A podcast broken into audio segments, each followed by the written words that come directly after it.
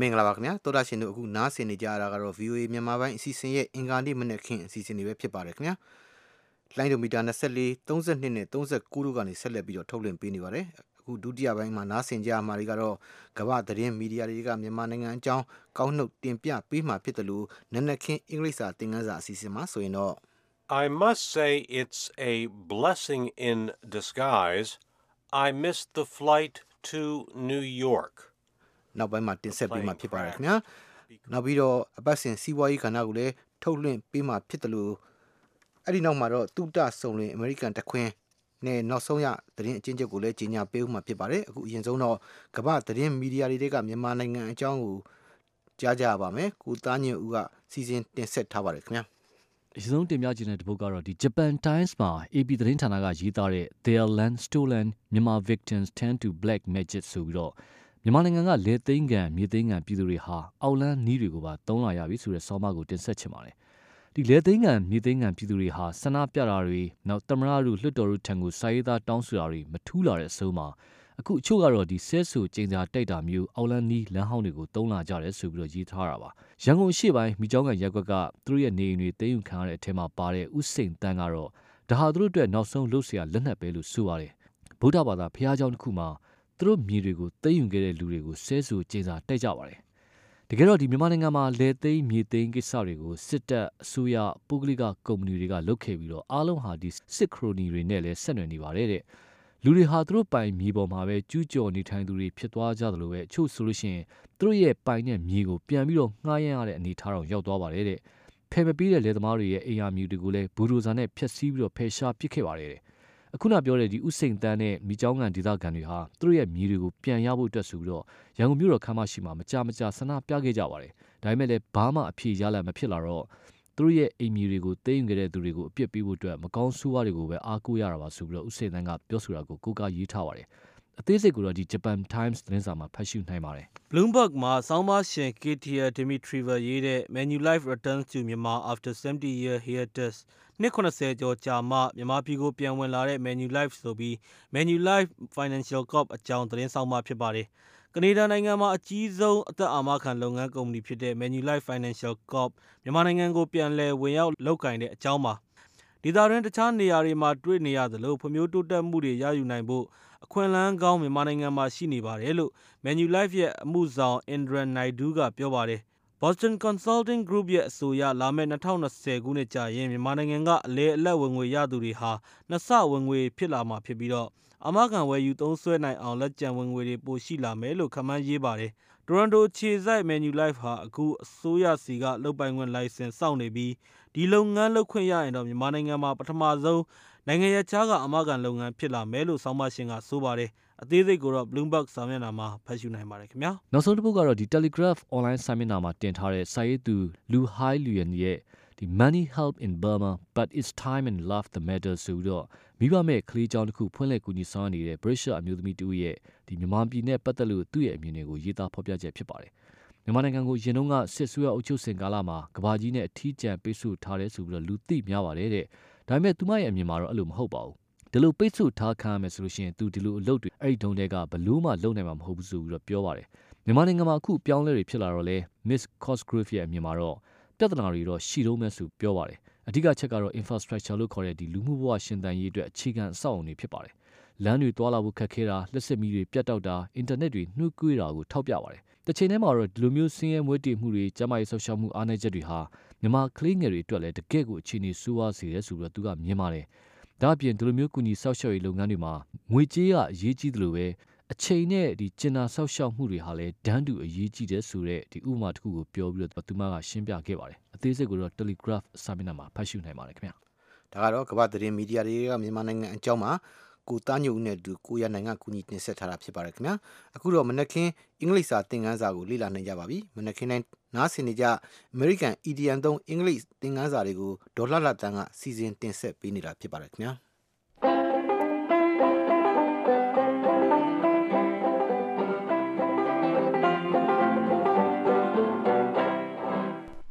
ဒီနေ့ပြည်တင်ပြမယ့် idiom အသုံးကတော့ Blessing in disguise. ဖြစ်ပါတယ်။ စာလုံးပေါင်းက B L E S S I N G blessing က B L E S S bless ဆိုတဲ့အခြေခံဝေါ်ဟာရကဆင်းသက်လာပြီးခရိယန်ဘာသာအသုံးနှုန်းရကောင်းကြီးပေးတာဖြစ်ပါတယ်။ noun ဒါမှမဟုတ် noun ဖြစ်တဲ့ blessing ကတော့ကောင်းကြီးမင်္ဂလာဖြစ်ပါတယ်။နေ့စဉ်အသုံးတွေမှာတော့ကောင်းမြတ်တာမင်္ဂလာရှိတာအကျိုးကျေးဇူးခံစားရတာ ဆုလတ်တပါဖြစ်တာကိုရည်ညွှန်းပါတယ်။ဥပမာကျမ်းမာခြင်းဟာလတ်တပါလို့ဆိုရင် good health is a blessing လို့ရည်ညွှန်းပြောလို့ရတာပေါ့ရှင်။ in ကတော့အထဲမှာ dis guise disguise ကရုပ်ဖြစ်ထားတာဆိုတော့စကားခုံရဲ့ဓာတ်ရိုက်ဒီဘေကရုပ်ဖြစ်ထားတဲ့ကောင်းကြီးမင်္ဂလာပေါ့ဒီအသုံးဆင်းသက်လာတာကတော့ဘာသာရေးကဖြစ်တယ်လို့ဆိုရမှာပါ ဘာသာရေးကန်ဆိုင်ကြသူတွေကအမြဲဖျားတရားကိုအားကိုးကြပြီးဘဝမှာဆိုးသည်ဖြစ်စီကောင်းသည်ဖြစ်စီ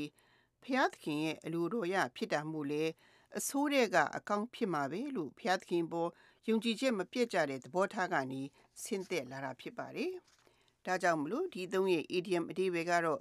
ကျမစောစောကပြောခဲ့သလိုပါပဲအဆိုးတဲ့ကအကောင်းဖြစ်လာတာကိုရည်ညွှန်းတာဖြစ်ပါတယ်။ ဒီသုံးနဲ့ပတ်သက်လို့ George Group ရဲ့ဥပမာကိုနားဆင်ကြည့်ကြရအောင် I must say it's a blessing in disguise. I missed the flight to New York. The plane crashed because of bad weather. ကျွန်တော်နယူးယောက်ကိုလေယာဉ်ပြန်လွတ်သွားတာအဆိုးတွေကအကောင်ဖြစ်လာတယ်လို့ဆိုရမှာပါအဲ့ဒီလေယာဉ်ကရာသီဥတုဆိုးလို့ပြက်ကျခဲ့တယ်လို့အဓိပ္ပာယ်ရပါတယ် ဥပမာကိုနောက်တစ်ခေါက်နားဆင်ကြည့်ကြရအောင် I must say it's a blessing in disguise I missed the flight to New York. The plane crashed because of bad weather. အဆိုးတွေကအကောင်ဖြစ်လာတယ်ဆိုရင်ဘယ်လိုပြောမလဲ Blessing in disguise. လို့ပြောလို့ရပါတယ်အဲ့ဒါကတော့ဒီနေ့မိနစ်တွေတင်ပြခဲ့တဲ့ idiom အသုံးပဲဖြစ်ပါတယ်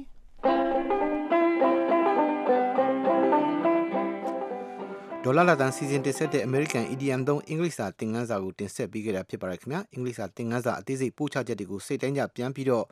နားဆင်ဖတ်ရှုလိုတယ်ဆိုလို့ရှိရင် VOA အင်တာနက်စာမျက်နှာဖြစ်တဲ့ burmese.voanews.com မှာလာရောက်ပြီးတော့ဖတ်ရှုနားဆင်နိုင်မှာပဲခင်ဗျာအခုတော့အပတ်စဉ်ထုတ်လွှင့်နေကြစီးပွားရေးကဏ္ဍကိုနားဆင်ရပါမယ်ထိုင်းနိုင်ငံရဲ့စီးပွားရေးအခြေအနေအကြောင်းကိုတင်ဆက်ထားပါလေ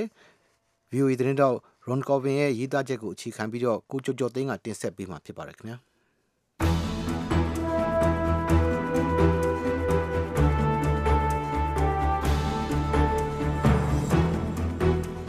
လာပေါင်းများစွာကြာအောင်နိုင်ငံရေးအခြေအနေရှင်မတူတော့မဆိုဖြစ်နေခဲ့ပြီးတဲ့နောက်ထိုင်းစစ်တပ်ကအိမ်ဆောင်အစိုးရကိုအာဏာသိမ်းဖြုတ်ချခဲ့အပြီးနောက်တရက်တောက်ကြနေမှာထိုင်းနိုင်ငံရဲ့ဗန်နာငွေကြေးအစုရှယ်ယာဈေးကွက်တွေကသတိနဲ့တုံ့ပြန်ခဲ့ကြပါတယ်။ နိုင်ငံရေးတည်ငြိမ်မှုသာပြန်ဖြစ်လာမယ်ဆိုရင်ရေရှည်ဖွံ့ဖြိုးတိုးတက်မှုကိုပြန်အသက်သွင်းနိုင်လိမ့်မယ်လို့မျှော်လင့်ပြီးစီးပွားရေးပညာရှင်တွေကတော့သတိကြီးစွာနဲ့ရင်ခုန်နေကြဆဲရှိပါတယ်။တောက်ကြနေကဈေးကွက်အခြေအနေဟာလာပေါင်းများစွာကြာအောင်နိုင်ငံရေးပဋိပက္ခတွေဖြစ်နေခဲ့တဲ့အပေါ်တုံ့ပြန်ချက်ဖြစ်ခဲ့တယ်လို့ဘန်ကောက်မြို့တော်အခြေစိုက် SC Securities ကုမ္ပဏီကအယောင်းဌာနအမှုဆောင်ညွှန်ကြားရေးမှူး Vikas Kawathra ကပြောပါတယ်။ Uh, it opened a bit weak, but uh, we are not down like one point around one percent. Uh, you can't really. ဈေးကွက်ဖွင့်တဲ့ regard ချိန်မှာ that နည်းနည်းလေး as နေ an မိမယ်တိတက်သမား100 indication ခန်း of လောက်ပဲရှိတာပါ the ဒါကိုကြည့်ပြီးတော့အာနာသိန်းတဲ့အပေါ်မှာနိုင်ငံခြားသားတွေကြိုက်တယ်မကြိုက်ဘူးဆိုတာပြသနေတယ်ဆိုတာတကယ်တမ်းပြောလို့မရပါဘူး100ခန်းလုံးဆိုတာကတုံ့ပြန်ချက်လို့တော့မပြောနိုင်ပါဘူးကုန်သွယ်မှုပမာဏကလည်းကောင်းပါတယ်ဒေသခံတွေကအခြေအနေတစ်စုံလုံးပေါ်မှာတိတ်ကိုစိတ်ပြက်နေတာမလို့လဲအာနာသိန်းတာကိုကြိုးဆိုပါတယ်ဒေသခံတွေဆိုတာဘန်ကောက်လူတွေကိုဆိုလိုတယ်ဆိုတာကိုလည်းမမေ့ပါနဲ့ ဘန်ကောက်လူတွေအများစုကအခြေအနေတွေပေါ်မှာမတူကွဲပြားတဲ့အမြင်တွေလည်းရှိကြပါတယ်သတင်းပတ်ပေါင်းများစွာကြာခဲ့တဲ့ဆန္ဒပြပွဲတွေဖေဖော်ဝါရီလကကျင်းပခဲ့တဲ့မအောင်မမြင်ရွေးကောက်ပွဲလူ30နီးပါးသေဆုံးပြီးရာပေါင်းများစွာဒဏ်ရာရခဲ့တဲ့နိုင်ငံရေးအကြမ်းဖက်မှုတွေဖြစ်ခဲ့ပြီးတဲ့နောက်ထိုင်းနိုင်ငံရဲ့စီးပွားရေးဟာဆုတ်ယုတ်ကျဆင်းမှုနဲ့ရင်ဆိုင်နေရတာပါပဋိပက္ခကြောင့်ယင်းနှိမ့်မြုပ်နှံသူတွေနဲ့စားသုံးသူတွေရဲ့ယုံကြည်မှုအညွှန်းကိန်းကျသွားတာနဲ့အမျှ 2013ခုနှစ်နောက်ဆုံး3လပတ်နဲ့ နှိုင်းယှဉ်မယ်ဆိုရင် ဒီနှစ်ပထမ ၄ လပတ်မှာ ထိုင်းစီးပွားရေးဟာ2ရာခိုင်နှုန်းကျော် ကျသွားခဲ့တယ်လို့ စီးပွားရေးဆိုင်ရာ တနိုင်ငံလုံးအဆင့် ပညာရှင်အဖွဲ့တစ်ဖွဲ့က ပြောထားပါတယ်။ထိုင်းနိုင်ငံအတွက် စိန်ခေါ်မှုက ရေရှည်စီးပွားရေး တည်ငြိမ်မှုစီဥတည်သွားဖို့ဖြစ်တယ်လို့ ထိုင်း ကူးသန်းရောင်းဝယ်ရေးတက္ကသိုလ်ရဲ့ ညွှန်ကြားရေးမှူး Thanavat Phonnuchai က ပြောပါတယ်။ In Thailand right now I think the question the big question of Thailand is uh, how can Thai economy grow အခုလက်ရှိထိုင်းနိုင်ငံမှာအကြီးမားဆုံးမိကုန်းကထိုင်းစီးပွားရေးဟာတာရှည်ခံနိုင်မဲ့လမ်းကြောင်းနဲ့ဘယ်လိုမျိုးကြီးထွားလာနိုင်မလဲဆိုတာပါဒါသိကိုအရေးကြီးတဲ့မိကုန်းပါဒီအာနာသိမ့်မှုကရေရှည်မှာထိုင်းနိုင်ငံရေးအခြေအနေကိုပိုပြီးတည်ငြိမ်တဲ့အခြေအနေမျိုးရောက်စေသင့်ပါတယ်ထိုင်းနိုင်ငံရေးမှာကောင်းမွန်တဲ့အဖြေတစ်ခုရဖို့ရကထိုင်းလူထုနဲ့လူအဖွဲ့အစည်းအတွက်အတော်လေးခက်ခဲပါတယ် ဒါကြောင့် တည်ငြိမ်တဲ့ နိုင်ငံရေးအခြေအနေသာ ရှိမယ်ဆိုရင် ရေရှည်မှာ ထိုင်းစီးပွားရေး ဖွံ့ဖြိုးတိုးတက်မှုကို အထောက်အကူ ဖြစ်ပါလိမ့်မယ် ထိုင်းနိုင်ငံမှာ ပုံမှန် လည်ပတ်လှုပ်ဆောင်တဲ့ အစိုးရတရက်မရှိတာ ပြီးခဲ့တဲ့နှစ် ဒီဇင်ဘာလကတည်းကပါ ရွေးကောက်ခံ လွှတ်တော်ကိုယ်စားလှယ်တွေနဲ့ ဖွဲ့ထားတဲ့ လွှတ်တော်တရက်မရှိတာကြောင့် အရေးကြီးတဲ့ ဘဏ္ဍာငွေကြေးနဲ့ အသုံးစရိတ် အစီအစဉ်တွေ ရှေ့မဆက်နိုင်ပါဘူး စီးပွားရေးအတွက် အဓိက မောင်းနှင်အားတစ်ခုဖြစ်တဲ့ အစိုးရသုံးစွဲမှုဟာ20ရာခိုင်နှုန်း ကျသွားခဲ့ပြီး ပုဂ္ဂလိကသုံးစွဲမှုကလည်းအားနည်းသွားခဲ့ပါတယ်ပြည်ပယင်းနှိမ့်မြုပ်နှံသူတွေဟာမကြသေးခင်နှစ်တွေအတွင်းနိုင်ငံရေးအရပိုပြီးတည်ငြိမ်လာခဲ့တဲ့ဖိလစ်ပိုင်နဲ့အင်ဒိုနီးရှားနိုင်ငံတွေအပါအဝင်ဒေသတွင်းတခြားအလားအလာရှိတဲ့နေရာတွေကိုကြည်လာကြပြီလို့လေ့လာသုံးသပ်သူတွေကပြောပါတယ်။ထိုင်းနိုင်ငံစီလာဖို့နဲ့ရင်းနှီးမြှုပ်နှံဖို့ကြည်နေကြတဲ့ပြည်ပစီးပွားရေးသမားတွေဟာမရေမရာအခြေအနေတွေကြောင့် အစီအစဉ်တွေကို ပြန်ပြီးဆန်းစစ်လာပွဲရှိတယ်လို့ ထိုင်းနိုင်ငံအခြေစိုက်ဩစတြေးလျ ကုန်သွယ်ရေးဆိုင်ရာ အကြီးတန်းမဟာမင်းကြီး Greg Wallace က ပြောပါတယ်။ what it comes down to whether there's you know short term concerns that people might have about whether they would travel here for you know events and လူတွေမှာရှိနေနေတဲ့ကာလတို့စိုးရင်ချက်တွေကတော့အခမ်းအနားတွေစီးပွားရေးဆိုင်ရာဆွေးနွေးပွဲတွေအတွက်ဒီကိုလာကြမှာလားဆိုတာပါဒီကိစ္စတွေပေါ်သူတို့ဆုံးဖြတ်ချက်ချရပါလိမ့်မယ် နောက်တစ်ခုကတော့ကုမ္ပဏီတွေအနေနဲ့ထိုင်းနိုင်ငံအတွက်သူတို့ရဲ့ရေရှည်စီမံကိန်းကိုပြန်ဆန်းစစ်ပြီးဘာဖြစ်နေတယ်ဆိုတဲ့အပေါ်အခြေခံပြီးတော့အပြုသဘောလားဒါမှမဟုတ်နှုတ်လက္ခဏာဆောင်တာလားပြန်ပြီးတော့သုံးသပ်ကြရပါလိမ့်မယ်ထိုင်းနိုင်ငံရဲ့ခရီးသွားနဲ့ကမ္ဘာလှည့်ခရီးသည်လုပ်ငန်းဟာလည်းဖိအားပေးခံနေရပါပြီ။ပြီးခဲ့တဲ့သီတင်းပတ်အစောပိုင်းမှာစစ်ဘက်ကစစ်အုပ်ချုပ်ရေးဥပဒေကိုထုတ်ပြန်ခဲ့တာဟာခရီးသွားနဲ့ကူးသန်းရောင်းဝယ်ရေးဆိုင်ရာအာမခံမူဝါဒတွေနဲ့သဘောတူညီချက်တွေအပေါ် သက်ရောက်ခြေရှိနိုင်ပါတယ်။မကြာသေးခင်လတွေအတွင်းနိုင်ငံရေးပဋိပက္ခတွေပြင်းထန်နေချိန်မှာနိုင်ငံ၄၀လောက်ကထိုင်းနိုင်ငံဆီခရီးသွားသတိပေးချက်ထုတ်ပြန်ခဲ့ပါတယ်ဟောင်ကောင်စက်မှုလုပ်ငန်းကောင်စီကသောကြာနေ့မှာအနီရောင်အဆင့်ခရီးသွားသတိပေးချက်ထုတ်ပြန်ခဲ့တာကြောင့်ထိုင်းနိုင်ငံဆီအုပ်စုလိုက်လာရောက်မဲ့ခရီးစဉ်တွေအားလုံးကိုပယ်ဖျက်ခဲ့ပါတယ်။စင်ကာပူနိုင်ငံသားရေးဌာနကလည်းထိုင်းနိုင်ငံစီခီးသွားမဲ့သူတို့ရဲ့နိုင်ငံသားတွေကို အလေးနဲ့ပြန်စဉ်းစားဖို့အကြံပေးခဲ့ပါတယ်။ခရီးသွားအစီအစဉ်တွေပုံမှန်အတိုင်းလဲပတ်လှုပ်ဆောင်ခဲ့ပေမဲ့အလားအလာကတော့မရေမရာဖြစ်နေတုံးပဲလို့ Asian Trails ခရီးသွားလုပ်ငန်းအုပ်စုရဲ့အမှုဆောင်အရာရှိချုပ် Laurent Coenzel ကပြောပါတယ်။ We were be we were able to run all our transfers without any problems to and from all airports in Thailand. So actually operation ထိုင်းနိုင်ငံလေးစိတ်အားလုံးကနေကျွန်တော်တို့ခီးသည်တွေရဲ့အဝင်ထွက်တွေအားလုံးကို ဘာပြဿနာမှမရှိဘဲကျွန်တော်တို့လုပ်နိုင်ခဲ့ပါတယ်။ခီးစဉ်ပယ်ဖျက်တာတွေကနေဘလို့တက်ရောက်မှုတွေရှိလာမလဲဆိုတာကတော့လက်ရှိမှာကျွန်တော်တို့မသိပါဘူး။ဘာဖြစ်မယ်ဆိုတာကိုခံမှန်းသုံးသပ်ဖို့ကတိတ်ကိုခက်ခဲပါတယ်အခြေအနေတစုံလုံးအနေနဲ့ဆိုရင်တော့ခရီးသွားအရေအတွက်ဟာနိုင်ငံတော်ဝန်မှာအနည်းငယ်ပဲကျသွားပါသေးတယ်။ဒါပေမဲ့လည်းအထူးသဖြင့်ဘန်ကောက်မြို့တော်မှာဟိုတယ်ခန်းတွေကိုကြိုတင်ပြီးတော့စရန်တက်ထားတာတွေကိုပယ်ဖျက်တာတွေအများအပြားရှိခဲ့ပြီလို့ ထိုင်းဟိုတယ်လုပ်ငန်းရှင်များအသင်းကပြောထားပါဗျာ။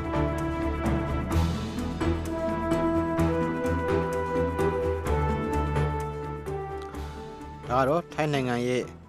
စီးပွားရေးအခြေအနေအကြောင်းကိုဒီတစ်ပတ်စီးပွားရေးကဏ္ဍမှာကိုကျော်ကျော်သိန်းကစီစဉ်တင်ဆက်သွားတာဖြစ်ပါတယ်ခင်ဗျာ VOA American အတန်ရဲ့အင်္ဂါနေ့မနေ့ပိုင်းအစီအစဉ်တွေကိုဆက်လက်ပြီးတော့အတန်လွှင့်ပေးနေပါတယ် VOA ကိုအီးမေးလ်ကနေတဆင့်ဝေဖန်အကြံပြုလို့တဲ့တည်တချင်းတောင်းကျင်တယ်ဆိုလို့ရှိရင် VOA ရဲ့ email လိပ်စာကတော့ burmese@voanews.com ဖြစ်ပါတယ်ခင်ဗျာအခုတော့အပတ်စဉ်ကဏ္ဍတစ်ခုကိုဆက်ပြီးတော့ထုတ်လွှင့်ပေးပါမယ်ကိုဇော်ဝင်းလှိုင်ကစီစဉ်ပြီးတော့မတ်စုမွန်နဲ့အတူတင်ပြထားတဲ့တုတဆုံလင်အမေရိကန်တခွင်အစီအစဉ်ကိုနားဆင်ကြအောင်ပါခင်ဗျာ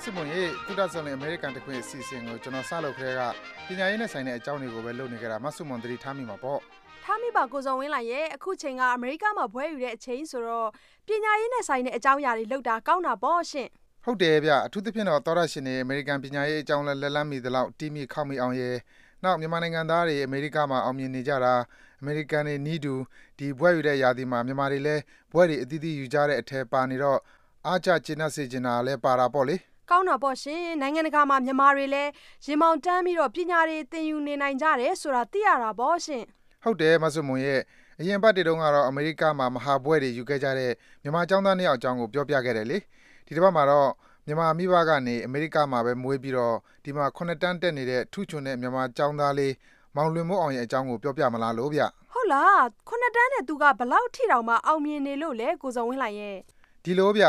သူက ဒီမှာ spelling bee လို့ခေါ်တဲ့စလုံးပေါင်းပြိုင်ပွဲမှာ ဝင်ပြိုင်တော့ သူတို့နေတဲ့အင်ဒီယားနားပြည်နယ်မှာ ပထမဆုံးရပြီးတော့ အခု ဝါရှင်တန် DC မှာ ကျင်းပမယ်တနိုင်ငံလုံးပြိုင်ပွဲမှာ ဝင်ပြိုင်ဖို့ အရွေးခံရတယ်လေ။အော် ဒါကြောင့်ကို ကျမ ကြားဘူးတာကတော့ သူတို့စလုံးပေါင်းတွေက ခက်မှခက်ပဲတဲ့။ဟုတ်တယ်ဗျ။ဒါကစူးစမ်းရုံနဲ့မရဘူး။စလုံးပေါင်းကို အတိအကျ သိနိုင်မှ သူကလည်း အားကစားသမားတွေလိုပဲ လေ့ကျင့်ကြရတာတဲ့။မောင်လွင်မိုးအောင်ကငငယ်ကလေးကစလုံးပေါင်းကို ဝါသနာပါတာလို့ သူ့ဖေ ဦးတန်းအောင်က ပြောပြတယ်ဗျ။ ငငယ်တော့ကသူ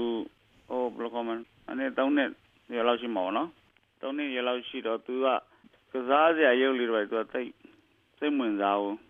စိတ်ဝင်စားကျွန်တော်တို့ကစားစရာရုပ်လေးတွေမျိုးမျိုးဝယ်ပေးတာပေါ့နော်ဝယ်ပေးတော့သူကစိတ်ဝင်စားဘူးအဲ့ဒီမှာအယုတ်တစ်ခုတော့သူစိတ်ဝင်စားတယ်အဲ့ဒါဟိုဘာခေါ်လဲဆိုတော့ဟိုကျွန်တော် keyboard လိုမျိုးဟိုစာလုံးပေါင်းလေးတွေပေါင်းလို့ရတဲ့ဥစ္စာမျိုးဒီဟိုတရိษံအယုတ်ကလေးတွေပါလေ အဲ့ဒီသာသူတရိษံရုပ်လေးတွေနှိပ်လို့ရှိရင်သူအဲ့ဒီမှာအဲ့ဒီအယုတ်လေးတွေကိုစာလုံးပေါင်းခိုင်းတယ်ဒါပါပေါ့အဲဒါဆိုကြောင်ပေါ့ဒါဆိုကြွက်ပေါ့အဲ့လိုမျိုးတွေပေါင်းခိုင်းတာမှန်လို့ရှိရင်သူကီးဘော့ကစကားပြန်ပြောတယ်မှန်တယ်ပေါ့မှန်မှားတယ်ပေါ့ပြန်ပေါင်းခိုင်းတယ်အဲ့လိုမျိုးသူအဲ့လာလေးသဘောကျတော့အဲ့ဒါလေးပဲသူဆော့တယ်ဆော့တော့သူအဲ့ဒီကီးဘော့ကသူအနည်းဆုံးဟိုနေမောင်စာလုံးပေါင်းလုံး၄900လောက်ရှိမှာပေါ့နော်အဲ့ဒါဆိုအဲ့ဒါဆိုသူကသူသုံးနှစ်ခွဲလောက်ကြတော့သူအကလုံးဒီပါသူရသွားရသွားပြီဆိုတော့ သူမဆော့တော့ဘူးတခြားဟာသူအဲ့လိုမျိုးဟာမျိုးနောက်ထပ်ပို့ပြီးတော့ကြီးကျယ်တဲ့ဟာမျိုးသူဆော့ချင်တာပေါ့နော်အဲ့လိုမျိုးတွေအဲကွန်ပျူတာတော့ဘာလို့မျိုးနဲ့ပြန်ဆော့တဲ့ဟာမျိုးတွေပေါ့နော်အဲဒီစာလုံးပေါင်းနဲ့ပတ်သက်တဲ့ဟာလေးတွေပေါ့မြန်မာလိုဆိုရင်တော့ငငယ်ကလေးကစာလုံးပေါင်းနဲ့ပတ်သက်လာရင်ဇာကရှိနေတယ်လို့ပြောရမှာပေါ့နော်ဟုတ်တယ်မဆုမွန်ရဲ့သူကစလုံးပေါင်းကိုငငယ်ကလေးကဝါသနာပါတယ်ဆိုပေမဲ့တခြားကလေးတွေလိုမဟုတ်ဘဲသူ့မှာတမှုထူးခြားတာလေးတွေရှိတယ်လို့ဆိုရမယ်ဗျစကားပြောတာနောက်ကြတယ်လေသူက သုံးနှစ်ခွဲလေးနှစ်သားလောက်မှသူစကားစပြောတော့စပြောတော့သူမှ pre school ထားတဲ့ချိန်ကျတော့သူစကားပြောခါစားပေါ့အဲ့ဒီပြောခါစားအချိန်မှာသူကစာလုံးတော်များများကိုသူစကားမပြောဘဲနဲ့သူပေါင်းလို့ရတာပေါ့နော်ဒီလို keyboard လေးနှိပ်ပြီးသူပေါင်းလို့ရတယ်စာလုံးတော်များများလေးကိုအဲ့လိုမျိုးသူဘယ်လိုခေါ်မလဲငငယ်တဲ့ကသူရှိတာပေါ့နော်သူတော်များများလေးဝါကြပေါင်းထောင်ပေါင်းများဆိုလဲသူမှတ်မိသလောက်ရှိနေပါလားရှိနေတယ်ကျွန်တော်တို့အနေနဲ့လည်းအာအော်ဖြစ်တယ်ပေါ့နော်သူ့ပေါ်မှာအခုသူလည်းစူးစမ်းရှာပါလား အခုလိုမျိုးဟိုဝါရှင်တန်ဒီစီလာဖို့ဖြစ်လာတယ်ဆိုတော့လေသူလည်းဟိုဘယ်လိုခေါ်မလဲသူကသူပီတိဖြစ်တာပေါ့နော်သူဒီလိုမျိုးလုံနိုင်တဲ့အတွက်လည်းမိဘတွေကိုလည်းသူလည်းဟိုရင်းဖြစ်တာပေါ့ဝမ်ပါဝမ်ဘန်တရာနဲ့သူပြောပြချပါတာသူကငငယ်ကလေးကတခြားကလေးတွေလိုအားကစားတွေပါတယ်လဲတိတ်ဝါသနာမပါဘူးလို့ဥတအောင်ကဆက်ပြောတယ်ဗျသူ့ကိုကျွန်တော်တို့အများအားလေ့လာကြည့်တာပေါ့နော်ကလေးရဲ့ဝါသနာပါမှုတွေပေါ့နော်ကလေးငယ်ဆိုကျွန်တော်တို့ဘာဘောလုံးကန်ကြည့်တယ်သူကန်လာလို့ပါအဲ့လိုမျိုးတွေပေါ့နော် အမျိုးမျိုးပေါ့ဂိမ်းပေးဆော့ကြည့်တယ်သူဂိမ်းဆော့လာတော့အဲ့လိုမျိုးတွေဂိမ်းတွေပါတော့သူကတော့စိတ်မဝင်စားဘူးသူအန်အောဖို့ကောင်းတာတခြားကလေးတွေနဲ့ဒီကွန်ပျူတာဂိမ်းတို့ဘာဂိမ်းတို့အဲ့လိုမျိုးတွေသူကတိတ်စိတ်ဝင်စားဘူးအခုနောက်ပိုင်းမှာနည်းနည်းလေးတစ်ခါလေးသူအပြင်းပြေဆော့တာတွေလောက်ရှိပါတယ်ဒါဆိုမောင်လင်မိုးအောင်ကဒီမှာပဲမွေးဒီမှာပဲကြီးပြီးတော့ဒီမှာပဲကြောင်းတက်တာဆိုတော့အခု तू ကမြန်မာလိုရောပြောလာရင်အင်းမြန်မာလိုကအိမ်မှာတော့ပြောပါတယ်တဲ့ဒါပေမဲ့ သူကပြောတာတဲ့သူများပြောတာကိုတော့အပြည့်အဝနားလည်ပေမဲ့မြန်မာလိုပြန်ပြောတဲ့နေရာမှာတခြားဒီမှာမွေးကြတဲ့ကလေးတွေလိုပဲနည်းနည်းတော့အခက်အခဲရှိတာပေါ့လေသူမြန်မာလိုပြောထားတာကိုနားထောင်ကြည့်ရအောင်မောင်လီမောင်လားဟုတ်ကဲ့နေကောင်းလားနေကောင်းတယ်ခုဒီ spelling bee မှာအနိုင်ရတာက four way မှာအနိုင်ရတာကမြို့နယ်အဆင့်လားပြည်နယ်အဆင့်လား state မှာရတယ်အော် state မှာရတာနော်ဟိုအခုဝါရှင်တန်ကိုလာရမယ်ဆိုတော့စိတ်ထဲမှာဘယ်လိုနေလဲဝါရှင်တန်မှာ national အဆင့်မှာပြန်ရမယ်ဆိုတော့ တနိုင်ငံလုံးတိုင်းတာနဲ့ပြန်ရမယ်ဆိုတော့အသားစိတ်ထဲမှာဘယ်လိုနေလဲအဲဒီ happy ဖြစ်တယ်ပျော်တယ်လားဟာလားစိတ်ထဲမှာပျော်လားပျော်တယ်ဩဒီပြိုင်ပွဲအတွက်ကြိုတင်ပြင်ဆင်မှုတွေလုပ်နေပြီလားလေ့ကျင့်တာတွေဘာတွေလုပ်နေလားဘာတွေလုပ်နေလဲအခု practice လုပ်နေတာဩဘာတွေနဲ့လုပ်လဲဘယ်လိုလုပ်လဲပြောပြောပါလားအဲ့တော့ကွန်ပျူတာမှာအကြောင်းပြန်လာပြီးရင်ဟိုကွန်ပျူတာမှာတောင်းပါကွန်ပျူတာမှာကျင့်တယ်ပေါ့နော် तू ကမြန်မာလိုနားလည်နေတာပဲဟာ ဟုတ်တယ်ဗျသူကငယ်သေးတာရောနောက်အခု VOA အတွက်အင်တာဗျူးရမယ်ဆိုတော့အတွေ့အကြုံမရှိသေးတာရောကြောင့်နည်းနည်းတော့ကြောက်မှာပေါ့လေမောင်လွင်မိုးအောင်တို့မှာအခုမောင်နှမ3ယောက်ရှိကြတာတဲ့သမီးကြီးကတော့ထိုင်းနိုင်ငံမှာပဲမွေးခဲ့တာတဲ့အခုတော့အမေရိကမှာအထက်တန်းနေပါတယ်အောင်ပြီးတော့ရှစ်နှစ်မှာကောလိပ်ကျောင်းသူကြီးဖြစ်တော့မှာလေမောင်လွင်မိုးအောင်ကတော့ဒုတိယသားပေါ့လေသူ့အောက်မှာညီလေးတစ်ယောက်ရှိသေးတယ်တဲ့သူတို့အငယ်နှစ်ယောက်ကတော့အမေရိကမှာပဲမွေးကြတာလို့ပြောတယ်ထိုင်းနိုင်ငံကနေဒုက္ခသည်အဖြစ်နဲ့1999ခုနှစ်မှာရောက်လာပြီး အခုသားသမီးတွေအောင်မြင်နေတာတွေ့ရတော့မိဘတွေလည်းပီတိဖြစ်ရတာပေါ့ဗျာအဓိကကတော့သားသမီးတွေကိုသူတို့မရခဲ့တဲ့ပညာသင်ခွင့်ပေးနိုင်တဲ့အပေါ်ပီတိဖြစ်မိပါတယ်လို့ဦးတန်းအောင်ကပြောတယ်ဗျအော်ပညာရေးနဲ့ပတ်သက်လို့ကျွန်တော်တို့ကတော့ဘယ်လိုခေါ်မလဲဟိုကိုအတက်နိုင်ဆုံးသူတို့စူးစမ်းပြီးတော့ပံ့ပိုးရတာပေါ့နော်ပံ့ပိုးရဆိုတော့ကျွန်တော်တို့ဟိုဗမာပြည်မှာမပြီးခဲ့တဲ့ဒီပညာရေးကိုဒီမှာသားသမီးတွေကိုပေးပြီးစေချင်တာပေါ့နော်ပြီးတော့ ကျွန်တော်တို့ဘယ်လိုခေါ်မလဲအမေရိကန်လူမျိုးတွေပြောတဲ့ American Dream ဆိုတာကိုယ့်အကိုလောက်ယူမှရတာလေသူမလာဘူးလေဒီတိုင်းဆိုအဲ့ဒီ dream ကိုလောက်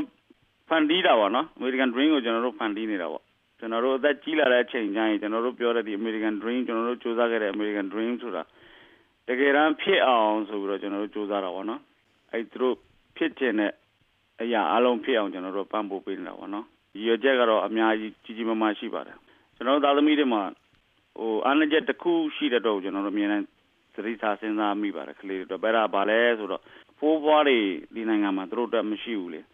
မရှိတဲ့ခါတိုင်းမှာအဲ့ဒီဖိုးဖွားနဲ့ပတ်သက်ပြီးတော့ဟိုမေကူလေးတွေဖြစ်လာတဲ့ခါတိုင်းကျွန်တော်တို့စိတ်မကောင်းဖြစ်ရပါတယ်အဲ့တော့ကျွန်တော်တို့သူတို့ဘယ်လိုခေါ်မလဲဟိုပြည့်ပြည့်စုံစုံအမြဲတမ်းကိုထားပေးရတယ်ဘာဘာအတွက်လဲဆိုတော့ဖိုးဖွားတွေမရှိဘဲနဲ့နေရတဲ့ဒီသားသမီးတွေမိကလေးတွေ ဒီဘယ်လိုခေါ်မလဲရဝေးမှနေရတဲ့အတွက်ကိုသူတို့မှာအားငယ်ချက်ရှိပါတယ်အားငယ်ချက်ကတခုခုမပြေစုံဖြစ်ခဲ့လို့ရှိရင်သူတို့အဲ့လိုမျိုးဘယ်လိုခေါ်မလဲဖီးဖြစ်တတ်ပါတယ်ကလေးတွေအတွက်ဖီးဖြစ်တဲ့အတွက်ကိုအဲကျွန်တော်တို့အဲ့ဒီတော့ခံစားပြီးတော့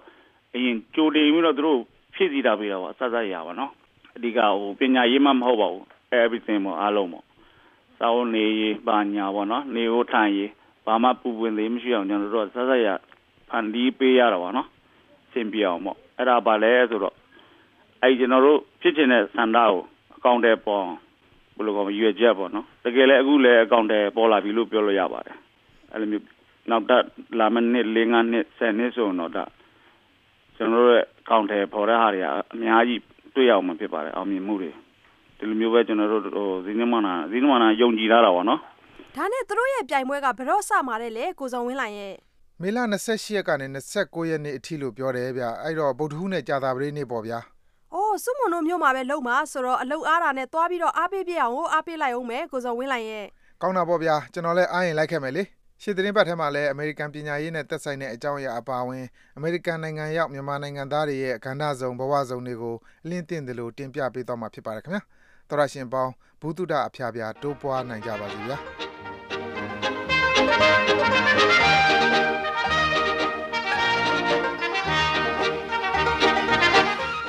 တော်ရချင်းတို့အခုနားဆင်ကြရတာတော့ကိုဇော်ဝင်းလှိုင်စီစဉ်ပြီးတော့မတ်စုမုံနဲ့အတူတင်ပြခဲ့တဲ့တုဒဆုံလွင်အမေရိကန်တခွင်အစီအစဉ်ပဲဖြစ်ပါတယ်ခင်ဗျာ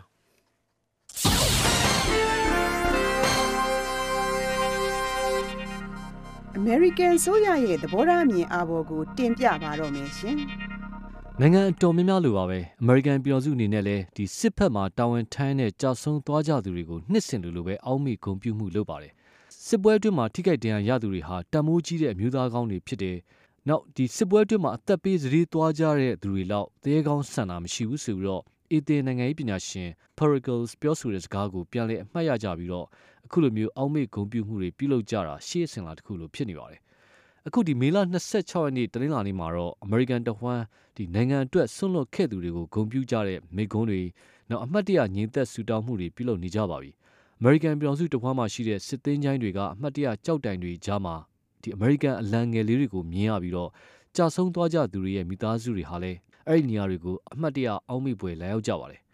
အခုလိုမျိုးစစ်သင်းချိုင်းကအခမ်းအနားတွေပြင်တော့ဒီအောက်မေ့ပွဲနေ့ဟာဆိုလို့ရှိရင်လွတ်မြောက်ရေးအတွက်အသက်ပေးဆွလွန်ခဲ့ကြသူအမေရိကန်တွေအတွက်အသက်ရှင်ကြံသူတွေကပြန်ပေးရမယ့်ဝတ္တရားကိုလည်းအမှတ်ရစေပါတယ်။တချို့တွေဟာစစ်ပွဲအတွင်းမှာကြာဆုံးရတယ်လို့ပဲတချို့ဟာယောဂာနဲ့တည်ဆုံကြရတာပါ။ အချို့သူတွေဟာဆိုရင်နိုင်ငံရခြားထောင်တွေထဲမှာပျောက်ဆုံးပြီးတော့မိခင်တိုင်းပြည်ကိုပြန်မလာနိုင်တော့ပါဘူး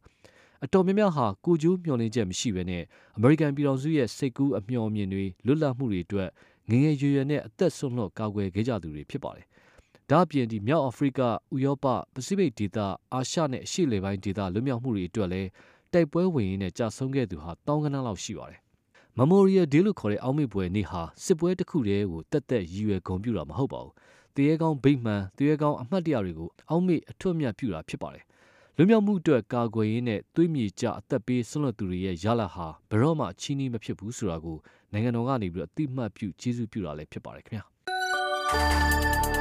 American ဆိုရရဲ့သဘောထားအမြင်အာဘော်ကိုတင်ပြလို့ပြီးပါပြီ။အခုထုတ်လွှင့်ပေးခဲ့တာကတော့ American အစိုးရရဲ့အာဘော်သားဖြစ်ပြီး VOA ရဲ့သဘောထားအမြင်မဟုတ်တဲ့အကြောင်း တောတာရှင်များကိုအသိပေးအပ်ပါတယ်ခင်ဗျာ VOA American သံကနေအင်္ဂါနေ့မနေ့ဖက်အခုလက်ရှိထုတ်လွှင့်ပေးနေတဲ့တနားရီစာအစီအစဉ်ကိုမနေ့၈နာရီကနေ9နာရီထိပြန်ပြီးတော့ထုတ်လွှင့်ပေးဦးမှာဖြစ်ပါတယ် VOA မြန်မာပိုင်းအစီအစဉ်ရဲ့အင်္ဂါနေ့မနေ့အစီအစဉ်တွေမကြခင်မှာပြီးဆုံးတော့မှာပါအခုတော့နိုင်ငံတကာအသတင်းအချင်းချုပ်ကိုကိုသားညွန့်ဦးကတလှည့်ကြီးညာပေးပါလိမ့်မယ်ခင်ဗျာ နိုင်ဂျီးရီးယားနိုင်ငံမှာအစ္စလာမစ်စစ်သွေးကြွတွေပြန်ပြီးဆွဲဖမ်းဆီးခံရသူចောင်းသူ200ကျော်ဗမာရှိတယ်လဲဆိုတာကိုစစ်တပ်ကသိထားပြီးဖြစ်တယ်လို့နိုင်ဂျီးရီးယားထိပ်တန်းစစ်ဘက်ခေါင်းဆောင်တူကပြောလိုက်ပါတယ်။သူဒါပေမဲ့သူတို့ကိုကယ်ထုတ်နိုင်ဖို့အင်အား300မှာတော့အခက်အခဲရှိလိမ့်မယ်လို့ဆိုပါတယ်။စီရေးစီမံချက်လုပ်မယ်ဆိုလို့ရှိရင်ပြန်ပြီးဆွဲခံခဲ့ရတဲ့ main ကလေးငယ်တွေအတွက်အနေရကြီးတယ်လို့နိုင်ဂျီးရီးယားကာကွယ်ဦးစီးချုပ်လီဒတ်ဘူချုပ်ကြီး Alex Bader ကသတင်းတောက်တွေကိုတင်းလာနေကပြောခဲ့တာပါ။သူတို့ကိုကယ်ဖို့ကြိုးပမ်းနေဆိုတဲ့ခေါင်းစဉ်အောက်မှာပဲ main ကလေးငယ်တွေကိုတပ်ပစ်တယ်လို့ဖြစ်သွားနိုင်တယ်လို့ဆိုပါတယ်။ မိန်းကလေးမိဘတွေအတွက်သတင်းကောင်းကတော့သူတို့ဘယ်မှာရှိတယ်ဆိုတာကိုသိထားတာဖြစ်ပြီးတော့ထုတ်ဖော်ပြောလို့တော့မရသေးဘူးလို့ဗိုလ်ချုပ်ကြီးပတ်ဒါကပြောပါတယ်။နိုင်ဂျီးရီးယားနိုင်ငံမြောက်ပိုင်းမှာရှိတဲ့ချက်ဘော့မြို့ရဲ့လေလံကျောင်းတစ်ခုမှာဆမ်မွေးဖြီနေစဉ်ဧပြီလလယ်ပိုင်းဒီမင်းကလေးငယ်တွေဖမ်းဆီးပြန်ပြီးဆွဲခံခဲ့ရတာဖြစ်ပါတယ်။ဒီလိုရက်ကိုသူတို့လောက်တာဆိုပြီးတော့ဘိုကိုဟာရန်စစ်သွေးကြောအဖွဲ့ကဝန်ခံပြောဆိုထားပြီးတော့သူတို့အဖွဲ့ကဖမ်းခံထားတဲ့သူတွေနဲ့ဒီမင်းကလေးငယ်တွေကိုအလဲလဲလှုပ်လို့ရဆိုပြီးတော့ကန့်လန့်ထားပါတယ်။ ပျောက်ဆုံးနေတဲ့ဒီ main ကလေးတွေကိုမကယ်ထုတ်နိုင်တဲ့အပေါ်မှာတော့ Nigeria သမ္မတ Goodluck Jonathan နဲ့သူ့ရဲ့အစိုးရအဖွဲ့အပေါ်ပြည်တွင်းကရောပြည်ပကပါပြင်းထန်ပြင်းထန်ကိုဝေဖန်ခဲ့ကြပါတယ်။ main ကလေးငယ်တွေပြန်လွတ်လာဖို့အတွက် Nigeria အစိုးရကိုဒီ American ပြည်တော်စုပါဝင်နိုင်ငံအတော်များများကလည်းအကူအညီတွေပေးလျက်ရှိပါတယ်။ Afghanistan နိုင်ငံကဒီ American ရဲ့စစ်ပွဲတွေဟာလာမယ့်နှစ်ကုန်ပိုင်းရန်နာဖို့ရှိတာကြောင့်အခုချိန် Afghan ဟာ American ပြည်တော်စုအတွက်အသက်အမြအရေးကြီးတဲ့အခိုက်အတန့်ဖြစ်တယ်လို့သမ္မတ Barack Obama ကကြေညာပြောဆိုပါတယ်။ တနင်္လာနေ့တုန်းက Memorial Day အားလပ်ရက်အတွင်းမှာတော့သမ္မတအိုဘားမားဟာအာဖဂန်မှာဒီအသက်ဆုံးရှုံးခဲ့သူတွေနဲ့အမေရိကန်စစ်ပွဲတွေအတွင်းကြာဆုံးခဲ့သူတွေကိုတွားရောက်ဂါရဝအလေးမဲ့ပြုပါတယ်။သမ္မတအိုဘားမားဟာအာဖဂန်နစ္စတန်ကိုကြိုတင်ကြေညာခြင်းမရှိဘဲနဲ့တနင်္ဂနွေနေ့မှာတွားရောက်ပြီးတော့အာဖဂန်မှာရှိတဲ့အမေရိကန်စစ်ဘက်ဝန်ထမ်းတွေကိုတွေ့ဆုံခဲ့ပါတယ်။အာဖဂန်မှာရှိတဲ့အမေရိကန်စစ်တပ်အားလုံးနှိပါကိုအခုဒီ2014ခုနှစ်နှောက်နှောင်းပိုင်းမှာနောက်ဆုံးထားပြီးတော့ရုပ်သိမ်းဖို့အစီအစဉ်ရှိထားတာပါ။ တင်းလာနေအမေရိကန်ပြည်ထောင်စုကိုသူပြန်ရောက်စင်မှာတော့ဝါရှင်တန်နီးမှာရှိတဲ့အာလင်တန်အမျိုးသားစစ်သေးညိုင်ကအညာတရစစ်တီတော်အုပ်ကူတွေကိုတွားပြီးတော့သမ္မတအိုဘားမားကလွမ်းတူပန်းခွေချပါတယ်စစ်ပွဲတွေအတွင်းမှာမိမိတို့ရဲ့သားသမီးတွေခင်မွန်းတွေမိတ်ဆွေမောင်နှမတွေဆုံးရှုံးခဲ့ရသူတွေရဲ့တတ်တိနဲ့ဆွန့်လွတ်မှုတွေကိုကျွန်တော်တို့အများစုဘလို့မှခံမှန်းနားလည်နိုင်မှာမဟုတ်ပါဘူးဆိုပြီးတော့သမ္မတအိုဘားမားကပြောခဲ့ပါတယ်အမေရိကန်တဝမ်းမှာတော့ဒီအောက်မေ့ပွဲနေ့အထိမ်းအမှတ်ဖြစ်တဲ့လူလူချီတက်ပွဲတွေလှုပ်ချတယ်လို့အစင်လာရဆိုရင်အမေရိကန်နိုင်ငံသားတွေဟာဒီ picnic ထွက်တာတွေကမ်းခြေသွားလာတွေလုပ်ကြပါတယ် ယူကရိန်းနိုင်ငံရဲ့သမ္မတဖြစ်လာပွဲရှိနေတဲ့ Petro Poroshenko ဟာသူ့အနေနဲ့အကြမ်းဖက်သမားတွေနဲ့ဆွေးနွေးညှိနှိုင်းမှာမဟုတ်ဘူးဆိုပြီးတော့ပြောဆိုလိုက်ပါတယ်ခင်ဗျာနောက်ဆုံးရထားတဲ့နိုင်ငံတကာသတင်းအချင်းချုပ်ကိုကုသားညင်ဦးတင်ရတော့တာဖြစ်ပါတယ်ခင်ဗျာအခုမနေ့အတွက်အစီအစဉ်ထုတ်လို့ရမှုကကိုရနိုင်ဖြစ်ပြီးတော့အတန်ပိုင်းဆိုင်ရာအင်ဂျင်နီယာကတော့ Jimmy Cook ဖြစ်ပါတယ်ကျွန်တော်ဆမ်မိုးဝေပါ VOA ရဲ့ညနေဘက်6နာရီခွဲကနေ9နာရီထိအစီအစဉ်ကိုလှိုင်းဒိုမီတာ16 19နဲ့25တို့ကနေဖမ်းယူနိုင်ပါတယ်တောတာရှင်အားလုံးနဲ့မြန်မာပြည်သူအားလုံး ရွှင်လန်းချမ်းမြေ့ကြပါစေ VOA ကိုနားဆင်တဲ့အတွက်ကျေးဇူးအထူးတင်ရှိပါတယ်ခင်ဗျာ